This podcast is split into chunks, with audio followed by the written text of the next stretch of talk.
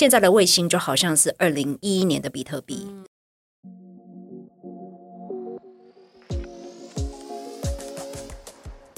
嗨，各位 Care 的听众，大家好，欢迎来到 Leading Ladies 的单元，我是主持人 Tiffany，也是 Care 的创办人。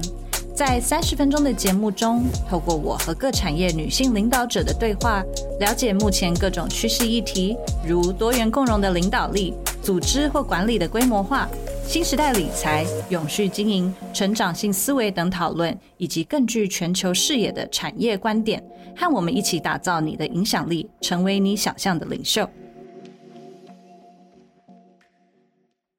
Hello，各位 Care 的听众，大家好，欢迎回到 Leading Ladies 的单元，我是主持人 Tiffany。呃，最近我在看 Netflix，看到一个叫做《Back to Space》，讲的是 Elon Musk 呃 SpaceX 的故事。然后呢，我就很兴奋的跟一些朋友分享，结果我们身边居然有两位很优秀的女性，她们是自制卫星的专家。什么叫做？自制卫星，我们等一下请他们两位来跟我们分享。但我觉得这是一个很酷的一个新的趋势，尤其是啊，最近乌俄战争的开打，可能让大家也开始理解，诶，什么叫做 Starlink，什么叫做小卫星，它的功用有什么，它的产业链有什么，它的机会在哪里？我们今天请到两位 Leading Ladies 来跟我们介绍。两位呢，一位是以民间企业。的角度，另外一位呢是以政府的投资单位的角度来跟我们讲整个未来，呃，关于卫星这整个产业的政策跟机会点。我们先邀请第一位呢，先自我介绍。这位是我们的 Charity，过去有跟我们讲过很多啊，有关于理财方面的一些分享。那 Charity 他现在呢是创未来科技，也就是卫星界台湾民间企业的第一名的副总经理。我们先请 Charity 打个招呼，自我介绍。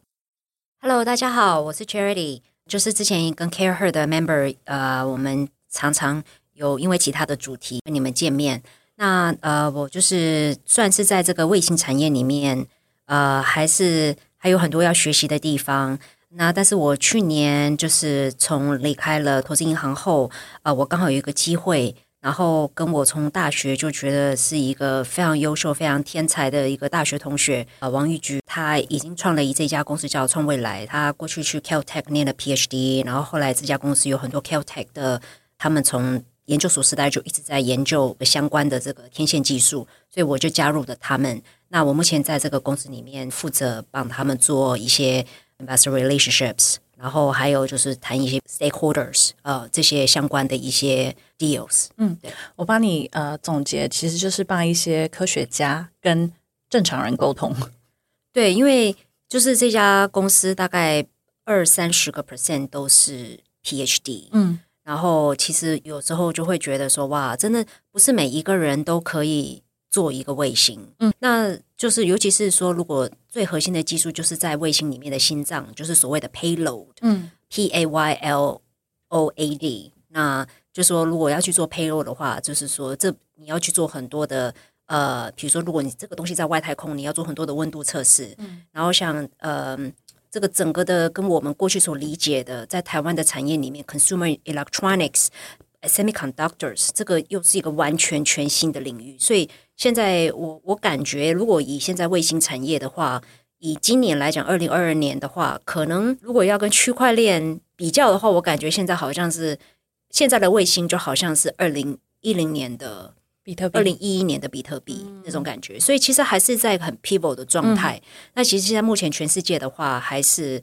主要是靠呃很多政府。嗯，的力量在推动，因为这个需要很庞大的一个测试，还有呃发射的一个成本。嗯，但是我们所看到过去呃几十年，从美国开始的，就是整个科技的产业的演变，其实很多东西都是从国家级的国防级的东西，包括 notebook 跟手机，以前都是一个国防产品，然后变成一个 commercialized 的一个呃一个商用市场。所以我们其实现在正在看到的就是。一个以前只有国家才能够做这种国防用的卫星，或者是这种呃低轨卫星，现在已经开始有 Starlink，还有包括有像加拿大的这个呃 Telsat，还有英国 OneWeb，哦，这个 OneWeb 有后面有韩国的政府的钱，有日本政府的钱，有英国政府的钱，所以其实大家整个国家一起来推动，一起来看这个产业怎么做。所以呃，我觉得是非常非常有庞大机会的一个呃未来的赛道。嗯，尤其是 Charlie 过去以啊投资理财的这个角度。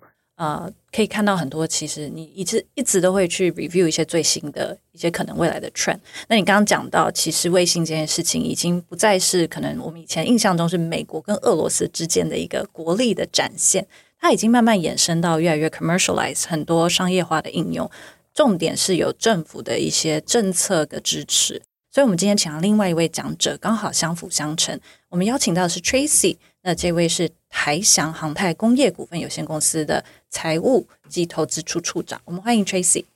呃，大家好，我是呃 Tracy。那我本身来自新竹县竹北的竹北市乡下长大的小孩。那我过去是呃在英国伯明翰大学呃攻读的是国际经济管理硕士，那目前呃在台翔呃航太工业公司服务。那台强航太本身它是呃早期是在做这个 IDF 战机的这个代工呃制作生产，嗯，那曾经也呃跟政府还有汉翔公司一起合作研发这个战机，嗯，那后来因为呃在十几呃在二零零三年台强航太。呃，转型成为一家这个控股投资公司，所以后来我们这几年，我们就是 focus 在这个航太领域跟卫星相关的产业进行研究投资。嗯，好。那在此之前，我个人自己也在这个资策会的创投服务大概十五年左右的时间。那主要是聚焦投资在 ICT，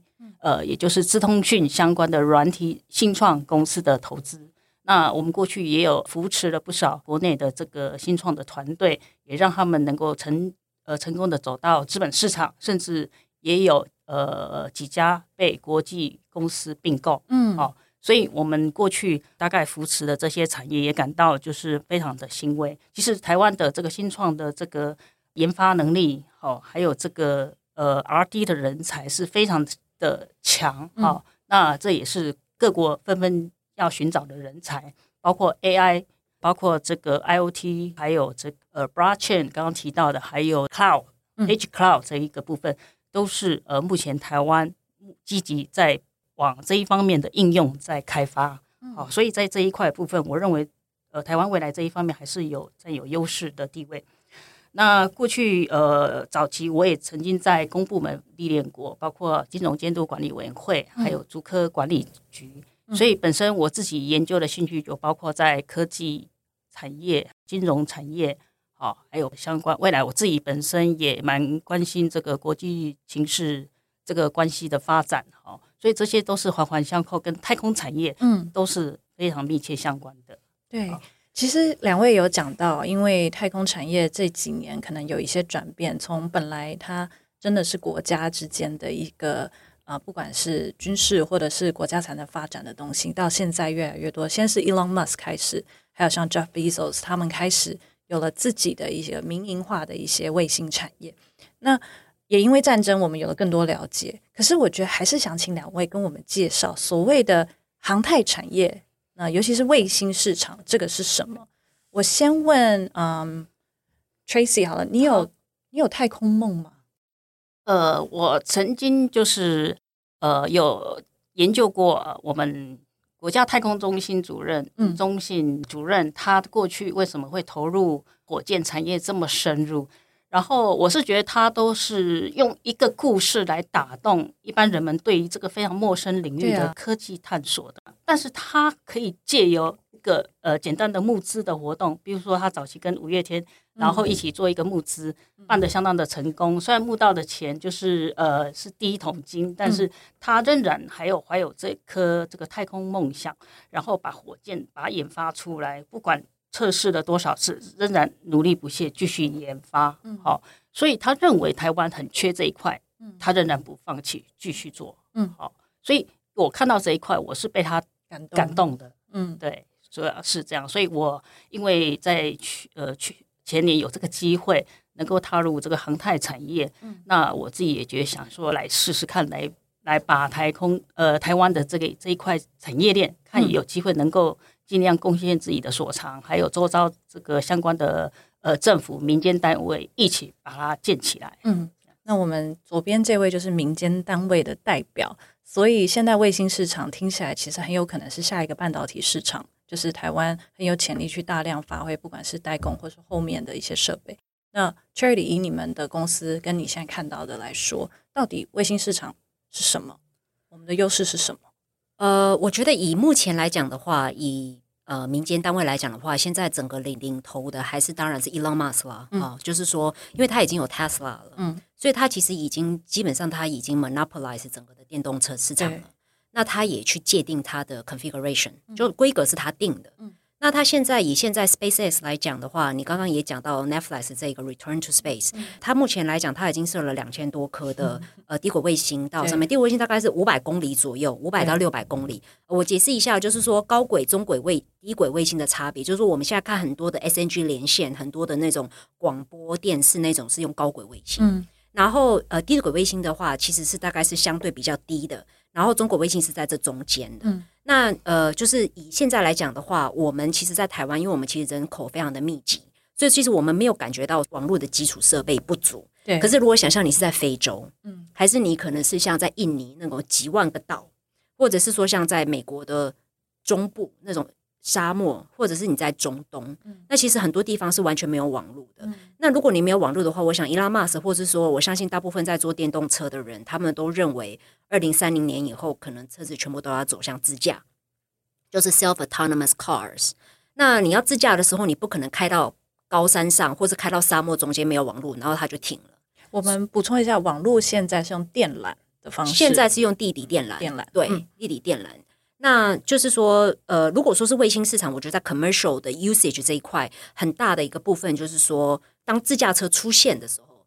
呃，其实现在在旧金山已经是啊，Waymo 啊，他们已经都是在自驾，可是它是个比较小区域的一个，比较像是一个测试的景域，因为它其实是很多透过 software AI 在做，那其实它是每一个 sensor 车上每个 sensor 都在连网络的，然后互相工作。所以说，如果呃以后的世界里面的话，当六 G 开始的时候。呃，你不能够开车，他自己开开到一半，他就停了。嗯，所以说到时候应该就是一个 complete supporting 的一个 internet。所以你可能是在市中心的时候是有 underground 的这个五 G 的这些呃地地面的一些 support，然后到了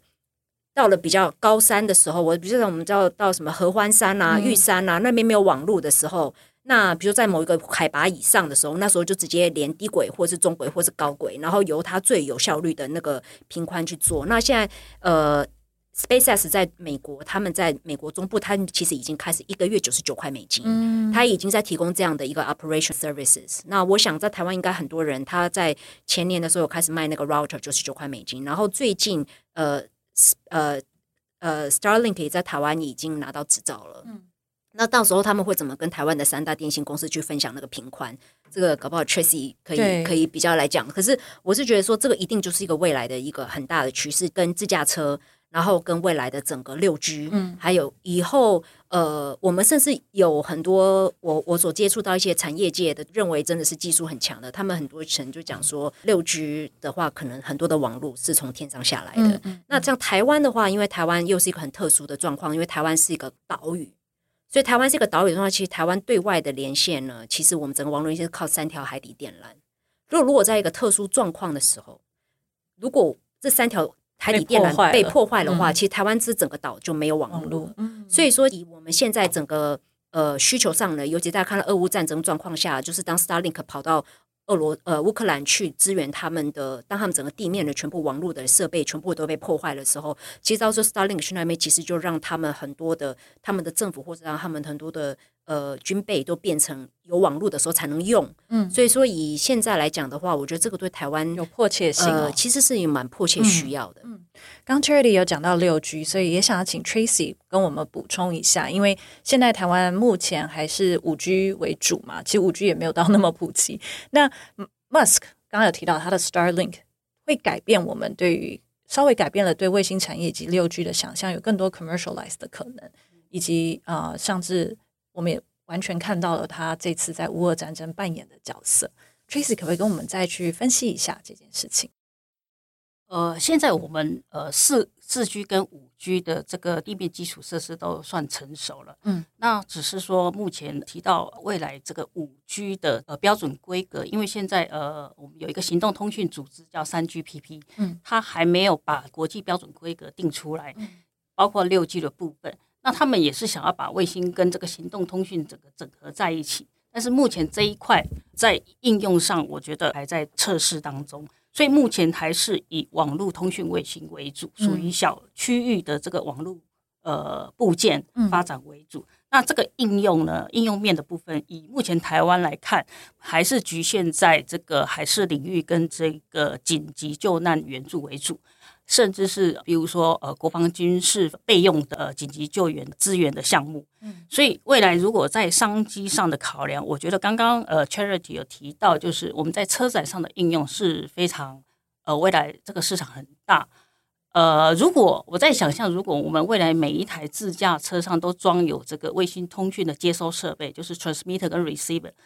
我觉得这个是未来台湾可以朝这个方向去发展，但是呢，我们这一方面的这个地面设备的应用开发跟系统整合这一块还没呃技术的含量还没有那么深，所以这个部分呃政府也积极在扶持国内的几家厂商，好，希望把这个技术的这个能量能够提升上来，比比如说呃几家厂商它有做天线的，有做平呃平板天线，也有做阵列天线。那他们各有各自的优势存在。那怎么样把这个这个卫星的追踪功能，它能够具备就是完整的收发，嗯，哦，把资把这个收到讯息能够完整的传到地面站去，然后做分析。所以这一块的部分的技术，我觉得台湾能量现在还在持续精进当中。嗯，好，这个是我们必须要加强的。嗯，那其实刚刚 Tracy 也有讲到，因为呃一开始可能还是以军事啊救援这些领域。那其实第一个应用到可能是自动车。那你刚才有提到这个商机是在这些呃，应该说这个硬呃整个硬体还有地面的这些配套的一些可能。那我想问问政策好了，你刚刚有提到，其实因为我们发现很多产业的相关发展是跟着政策在在走，尤其是这几年啊，如果说小型卫星是国家要去重力栽培跟发展的，那我们在政策来看的话，台湾卫星产业的机会跟相关的政策方向是什么呢？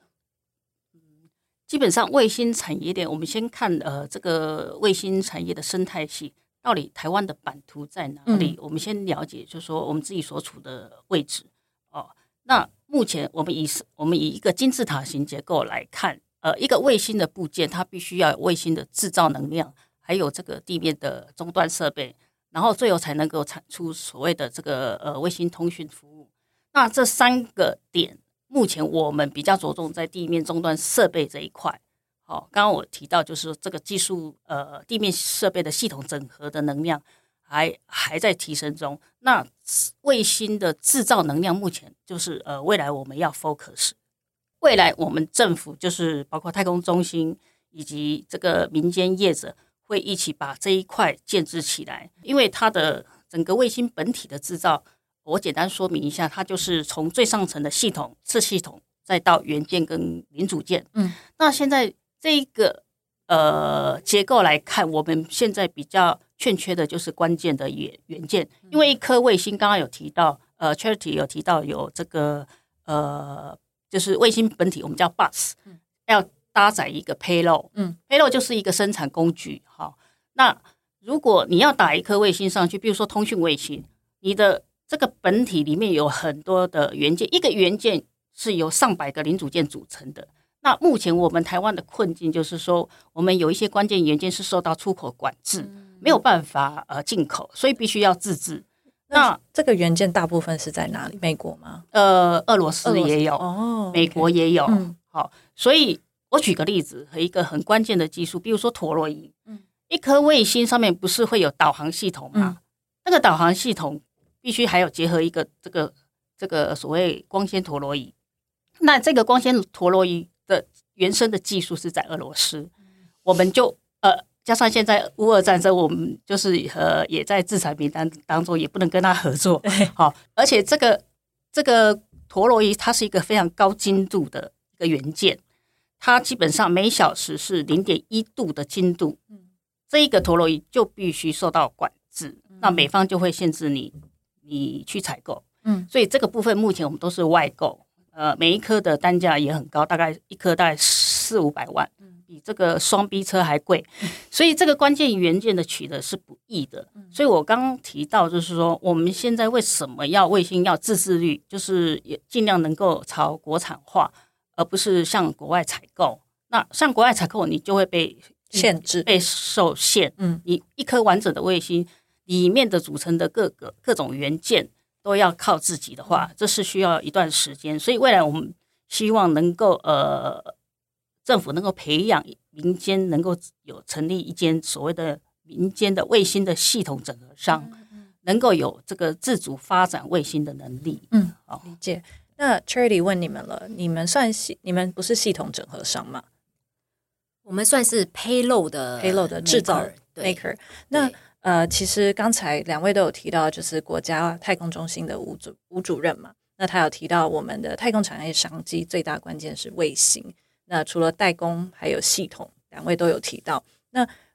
他是希望在二零二零年能够达到自制率是二零二五年，二零二五百分之百分。我可以问我们现在是多少吗？我们现在是六七六七十个 percent。OK，那我们但是会会逐步的增加这个自制率。嗯，哦，因为我刚刚提到系统。系统是在最上层，对，越上层的这个自制率就越高，它越下层的这个零组件都是外购为主，嗯，所以我们希望把这个这个结构里面系统尽量能够自己国产化。那 Charity，你觉得像以这样的前提下跟政策的支持下，我们有没有可能从代工到自制，变成像我们半导体这样，成为整个世界产业链里面一个很重要的枢纽？真的，我觉得 Tiffany 问这个问题太好了。大概就 是已经揣摩了蔡英文总统的心意。别这么，嗨，总统好。对，就是呃，嗨，总统，如果你有听到的话，对，Hello，就是嗯，其实因为半导体，台湾的半导体或者说晶圆代工，其实大概就是一九六零、一九七零年代开始嘛，所以其实我觉得以目前的政府来讲，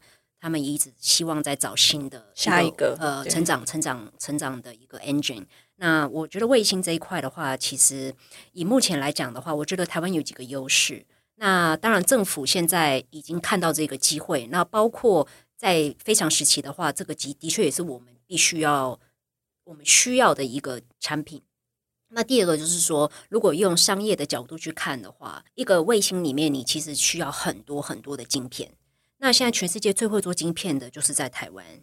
就是在新竹、在台中、在台南。就 Tracy 的老家，竹北，对，所以，所以其实就是说，台湾在这一块的话来讲的话呢，我们又有这么强大的一个制造能力，嗯，cost down 的能力，嗯，看我们的红海、广达、人保、伟创，还有英业达，我们这些就是真的，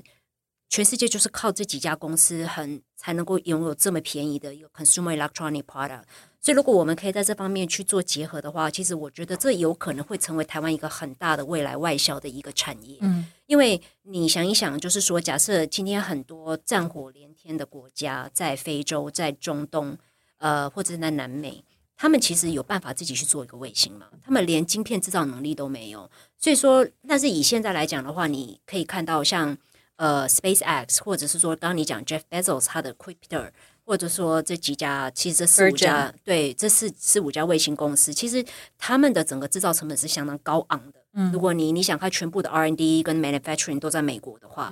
那可是台湾在这方面其实有相当大的优势。所以其实我是觉得，呃，如果政府带头做，那因为我们也看到了目前科技部，还有包括火箭亚北在国家太空中心这一边，还有包括台翔这边，就是。他们这个国家队已经是形成了，他们希望就是一带小鸡，整个把这个产业发展起来。其实我们是觉得非常乐观其成。也许呃，因为其实现在目前发卫星的成本还是很高昂的。好，那可是如果单价平均单价大概一颗卫星的 R&D 的费用大概是二三十亿嗯。新台币。嗯。对，但是就是说，因为台湾有很多。台湾有这个很特殊的一个产业的结构哦，包括台湾说像 notebook，我们有各式各样的一个呃 parts 的 makers，对，伟创、宏基，不是你不只是只有系统商啊，你还有下面很多的这些面板什么，对，所以其实大家一起来想这个 solution 的话，我想台湾现在这个创新的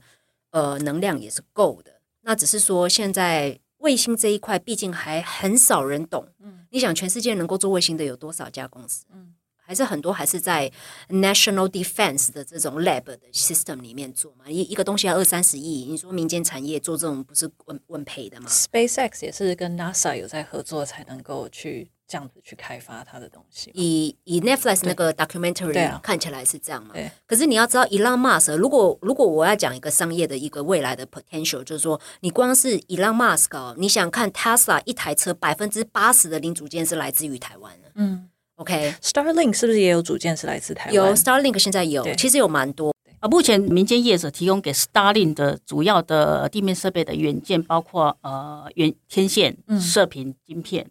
还有这个通讯的晶片，好，包括 PCB，还有这个 LNB，好，降频器，还有其他包括呃功率的元件、微波元件等等，这些都是由台湾厂商提供的，因为就是低成本的优势嘛，所以它选在台湾来做生产。哦，但是这些技术是是我国业民间的业者赚的都是代工材，而不是真正的研发技术能量。嗯嗯，啊。所以这个就是可以去发展。刚刚那个 charity 呃民间业者代表他提出说，我们需要结合政府的力量一起来把卫星产业带动起来哈。我觉得还有一个呃，目前政府也在呃试着把这个系统整合的这个技术能量释放到民间。其实现在太空中心都有在做了，它基本上也有把一些技术寄转给民间，甚至他。呃，也让业者到他们的太空中心驻场辅导，嗯，跟民间一起研发。可以先问太空中心在哪里吗？目前是在呃新竹科学园区附近，它也是在这个呃产业聚落里面，所以它跟半导体这些产业都很接近。那未来这个太空中心主任也有一个梦想，要将来就是他们呃已经通过组织条例可以法人法人化了，那年底就要挂牌成立。那据主任的对外的说法，他们希望这个大楼也是呃建置在主科园区，那就定可以取得相关的这个 R D 的研发人才。嗯，好，那他希望未来的年轻人能够加入太空中心的这个工作来服务。我觉得 Tracy 刚好讲到这一点很重要，也是我下一个想要问的。因为既然这是下一个产业，那下一个可能半导体的产业有很多很多的机会，那人才的话。因为应该是没有一个台湾就只有少数航太系嘛，但我相信它还有很多其他的相关的人才，可不可以给我们一个 breakdown，说哪一类型这个机会点在哪里，人才可以怎么样去慢慢涉猎这个产业？呃，一颗卫星的制造，它涉及到很多的这个系统工程的人才，包括有设计，嗯，呃，整合能力、组装、测试的能力。那这一块的这个能，呃。能力一般学校并不会教这一块，所以呢，他也希望就是说，太空中心也将来也会提供跟学校产学合作，然后进行人培，这也是太空中心未来的主要任务之一。他也希望能够把不一定是要念航太系的学生才能进太空中心，他希望能够就是有机械工程背景的，有念材料的，电信。啊，电子电机。还有做这个，还有呃，RF 设计的人才，还有包括我们的资讯跟控制系统的人才，精密机械的人才，这些都是可以成为太空科技人才的这个库尔，都需要这方面的人才。哦，嗯，最后呢，想要问问两位，因为这么密集的这个大量的太空航太产业的知识，也是两位。这几年可能吸收，然后像 Tracy 讲到去年的时候开始涉入这个领域，两位都是投资人，都是很有经验的投资人。你们很多时候必须早于整个市场去了解 the next big thing。那今天听起来，航太卫星产业其实就是台湾很有可能，或者是世界舞台上的 next big thing。你们怎么去培养自己啊判断？你每天只接受这么多、这么多的资讯，尤其像 Charity，你们一直在做投资，所以一定会有不同的东西到你们眼前，不同的 deck，不同的团队，不同的新的科技。你们怎么去培养自己判断跟吸收趋势的这个能力？Charity，呃，我觉得第一个当然你就是要看很多的东西嘛，哎，然后嗯，其实如果你要讲说未来很多的 big trend、mega trend。那一定肯定也不是只有卫星或者是自驾车嘛，呃，可能在基因啊、基因呃 genetics 啊或者 AI 啊，嗯，这些都还是很多嘛，或者是在 blockchain 上面，其实未来都是很多。但是我是觉得说，如果在呃卫星这一块的话，其实嗯，因为它现在很 pivot，所以我觉得很多东西就是说，如果大家都已经知道的事情，其实比如说你现在再去看，像你刚刚讲人才的部分嘛，你说台湾现在一年电机系毕业的学生就是两百多个。两百多个台积电要用，联发科要用，联咏要用，才两百多个，两百多个全台湾，真的假的？对，好少。所以电机系的学生现在是非常非常 on very hard demand，right？因为你想看考电机系本来就很不容易，对。然后要再念毕业，对。我像我就肯定考不上，也毕不了业，对吧？所以就是整个园区有多少人要用，对吧？然后再来一个是，呃，以现在台积电大家讲扩产的一个状态，但是。就是去做的这些事情，可能比如说，如果再去做手机相关的 communication，其实那都是非常 mature。所以我觉得，其实某种程度上来讲，就是说，以台湾的学生来讲，我觉得可能就没有办法像美国的很多的学生那么的敢去冒险。嗯，就是跟人家做人家不同不敢的事情。那我觉得，就是像我自己的看，你说要看什么 trend 的话，我还是去看美国最优秀的这些 engineer。哦，你说这些 MIT。你说这些呃，Caltech、Stanford 这些毕业的人，他们去做什么事情？那以现在来讲，在美国或者现在在全世界，我觉得在整个科技业，大家就是看 Elon Musk 一个人。他不止 define 了车子未来的车子，他 define 了未来的 communications，他可能还 define 了币圈，对吧？所以说，它它肯定是一个指标。那还有一个，我觉得从资本市场来看的话，有一个很大的重点，不是就是说 Elon Musk 要卖那个。呃，一些 SpaceX 的股票，因为他要去买 Twitter 嘛。如果他现在买的话，是打算每一股七十二块美元去买嘛。所以他这样子的话，是变成他现在公司的 valuation 的话，会到了 hundred twenty five billion US dollars。That's up by twenty five percent versus your last 呃 fundraising，就是在两个 quarter 以前。所以其实这就已经就是趋势了。你已经看到，就现在全美国新创里面 valuation 最高的一家公司就是 SpaceX。所以你已经看到，这就是一个产业的趋势，就是全美国这么多的创投，这么多的上市公司，这么多的新创，然后现在 valuation 最高的公司就是 SpaceX，这个就是很清楚的趋势。我觉得这就是钱往哪里走，这就是未来。所以这个就是我看，这一定在卫星，或者是呃，你说以后继续发这个低轨卫星，甚至是以后这些东西全部都要落地。好，你包括你不要讲车子啊，以后船也要有。接收器嘛，接收卫星嘛。你说船都开，或者说游艇要不要？你说飞机要不要啊？你说这个很多的每一个东西载体上可能都要。你想这个在台湾未来整个空军上面应该都是有很多未来发展的机会。我讲一个比较呃 cynical 的观点啊，当年血液测量公司在戏谷也是所有的钱都跑过去，对不对？那个 Theranos，但是它的后来结果并不是。这个两个应该不算是同一个 case 吧，因为他那个基本上是真的没有产品的。嗯，他是他 he want to she want to be fake it until make it，but she didn't make it，right？但是 Elon Musk 在 Starlink 这边，他已经发两千多颗嘞。你知道他的 Falcon，他的 innovation 是他的 Falcon 是一个一个，它不只是 reusable 的。Rocket，所以它才可以大幅降低卫星发射成本。它还可以，它本来现在是呃，以前是一个卫星可以发五个一个卫星上空，现在 Starlink 已经可以做到一个卫星发射，它可以搭六十个卫星。嗯，它接下来要做一个火箭发射，它可以搭两百四十个卫星。你你你要想，到每一个卫星发射成本会降低多少？然后它又是 reusable 的 rockets。嗯嗯。那因为以前的世界，如果你 rocket 上去你就要报销的话，你根本这个东西是不可能普及的。所以，我我要讲的就是说，国家的政策去推动，可是其实民间的很多的 innovation，还有因为它没有很多的包袱去做的方式，其实会做得更快更有效率。那在 Starlink 上面，他们跟 NASA 的一个合作，其实就是一个很好的 case 嘛。嗯，所以我还是要讲，就是说，嗯，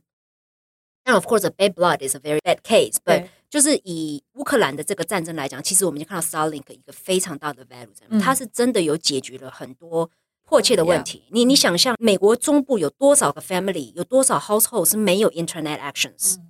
但是因为现在有 Starlink，它有办法去做这样事情，所以呃，然后你现在以今年来讲，以目前来讲，你看如果一看 year to day，你看全世界 Nasdaq 掉了二二三十个 percent，但是以目前 year to day，你看整个美国资本市场，你除了波音之外，你把航太跟呃 Lucky Martin 啊这些做武器来来讲，其实 year to day 是 up by twenty five percent the whole sector，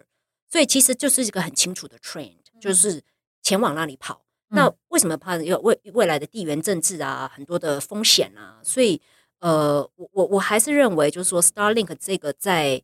未来的上面，就你想象，如果你有一艘渔船，然后你在海中，可是你没有人定位到你，嗯，可是如果今天 Starlink 它可以，或者说不要讲 Starlink，说以后我们台湾自己发，台湾就自己有能力去自己去 spot 这个船，我们就能够做紧急救援，嗯，这个东西是跟 Airblock 那个是完全不同的 story 的。那 Tracy 呢？你怎么去培养？这个呢，基本上像我们做投资的工作，我们基本上是各领域都会去涉略，一样就是多阅读、多观察，然后多思考，好，然后呃闲闲暇之余要多呃跟一般的外面的呃社群的团体交流。那本身就是说，我觉得下一个大事，以未来十年，我们看中期好了，呃，一定是跟解决根本需求有关的。也就是现在我们人类最缺的，就是我们未来的大事所以我认为未来包括这个生态的浩劫、环境保护啊，还有这个水资源跟替代能源也很重要哦。那随着人口老化，我觉得智慧长照也是未来的趋势哦。包括智慧长照相关的这个远距医疗、AI 的长照的医疗等等，这些都是未来迫切需求。的一个开发，那还有就是我们的石农科技也是非常重要的。哦，再来就是大家之前有谈到元宇宙世界，但是我认为这个呃大概要十年以后才有可能去实现。好，这个虚拟世界还会跟网络的基础环境有环环相扣。好，所以我看到的是未来十年以后才有可能实现。那再来就是呃太空探索了。那我前。前几天，这个美国的这个波音客，它是星际客机，嗯，它跟这个它在五月十九号在美国佛罗里达卡拉维尔角发射的这个客机，那它跟国际的太空站做对接，那这代表什么意义呢？因为它成功入轨试飞嘛，所以这个里程碑代表就是说，它已经在为整个太空计划的星际旅行做准备了，嗯，好，所以。